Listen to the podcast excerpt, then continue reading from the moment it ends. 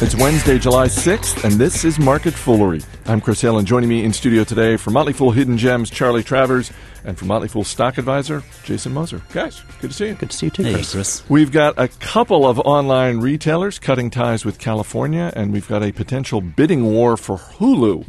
Those stories in a moment, but we will begin in the world of search.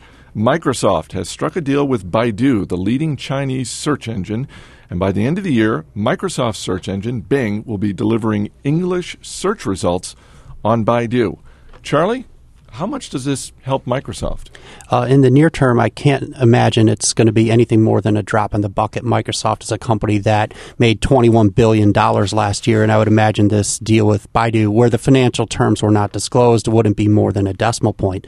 Uh, that said, this is very interesting. You know, we kind of, and I wouldn't say just we here, but everybody who's an analyst across the country kind of beats up on Bing as being, you know, the distant second to Google in the States, and here they are being the partner of choice with the largest search engine in China, which kind of says there's a little bit more to this Bing story than people have given the company credit for. Well, yeah, and I mean, if you're if you're Baidu, you're not necessarily looking to partner with Google, are you? I wouldn't think so. They're the number two uh, competitor in China, and uh, the relationship with Google and China has not been too friendly over the past year uh, due to concerns over their unwillingness to play ball, so to speak. Jason, what do you think? Yeah, no doubt. I think that Google has to be seen as the bigger threat um, to Baidu than Microsoft. And I was really fascinated to see the share that Bing has picked up here over the over the recent months. I mean, granted, I think it's it's more uh, This is due in the to, States? Yeah, yeah. Domestically speaking, I mean, I think it's it's more due to sort of Yahoo's slacking off in the search department. But Bing's picked up a considerable amount of share.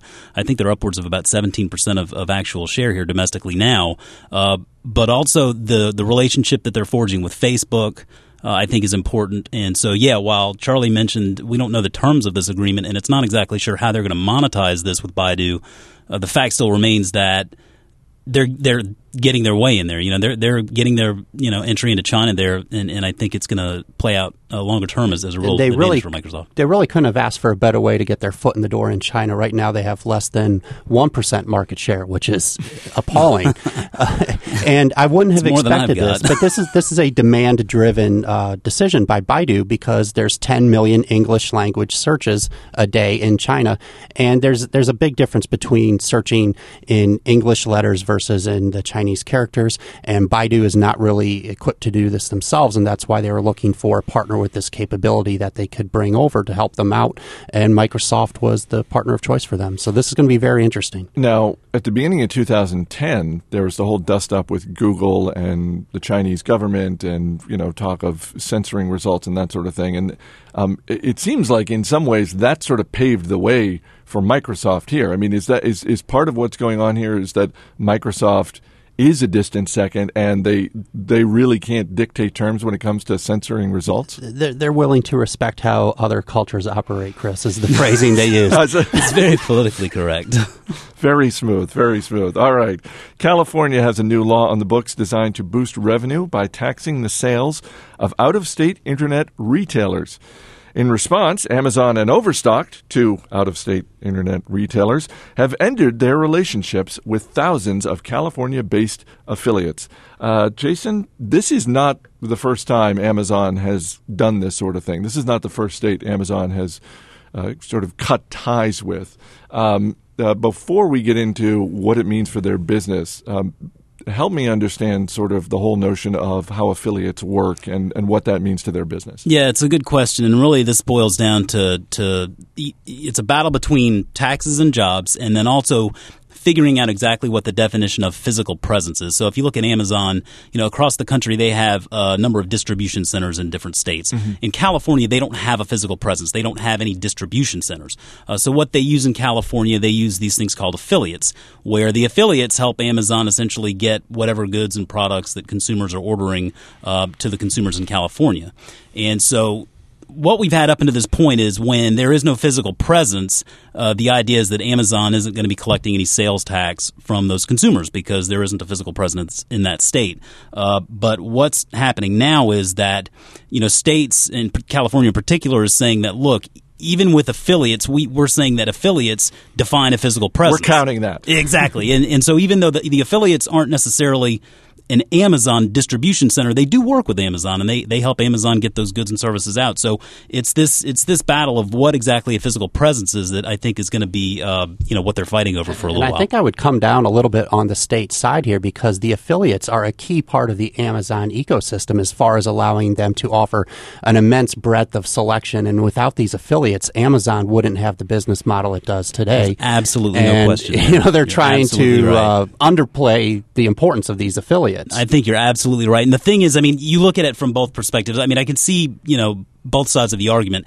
And I think ultimately you're right there. Amazon's going to have to fight this because ultimately what's going to result in is a big fat compromise. I mean, if you mm-hmm. take it to the nth degree, for example, and say, you know, there are no more big box retailers, we're, we're only just, you know, selling goods online, well, then everybody's just going to try to shirk off those taxes and states aren't going to be able, be able to collect any taxes at all. So there has to be a compromise somewhere. And yeah, I mean, as Charlie mentioned, those, those affiliates are an integral part of Amazon's business. And so ultimately they are going to have to come up with a compromise, but they've got to fight. Amazon's got to fight this in order to get kind of the best deal they can get out of it. And to be clear, Amazon is not in a position where they're saying we should never be paying taxes. Uh, Jeff Bezos, the CEO, has already on record as saying, look, the way to fix this is with federal legislation. But it sort of seems like until until we get to that point, they're they're going to keep working out of this playbook. I just bought a pair of Under Armour flops this morning on Amazon and paid taxes on those very flops. So I don't think they're arguing that they should never pay taxes. I think they're just trying to, to come up with the most fair and reasonable uh, tax scenario for, for everyone involved. well, fair for them, but the reality is that sales taxes are a large component of revenue for the individual states, and they they need to rely on this uh, with where the budgets are for a lot of these uh, states. So- No doubt, and you're seeing you're seeing some states even playing, uh, you know, playing in favor of Amazon here by saying, okay, hey, we'll go ahead and let you bring those distribution centers into our states, and we'll waive those tax regulations for you for five years or whatever to get those jobs here. And Yeah, they're we feeling want the jobs. they figure instead of the taxes, they want the jobs to sort of create that economic activity, tax paying, uh, you know, employees, and that would that would stimulate the economy in, in that way. And, and I mean, there's there's you know argument there as well.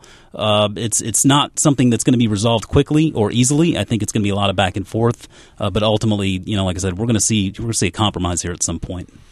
And finally, Disney CEO Bob Iger said he and the other owners of the online video site Hulu are, quote, committed to selling it.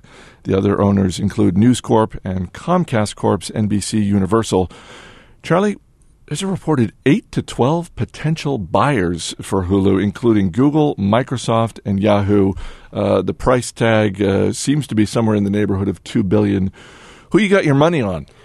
Chris, I really hate to sound like a Microsoft shill, um, but Microsoft is my front runner in the Hulu battle, and the reason is that the Xbox Live platform that Microsoft has built out, where they have tens of millions of members paying them fifty to sixty bucks a year, is not just a gaming platform; it's an entertainment platform where you can get your Netflix, E ESPN three. Already, you can get Hulu Plus.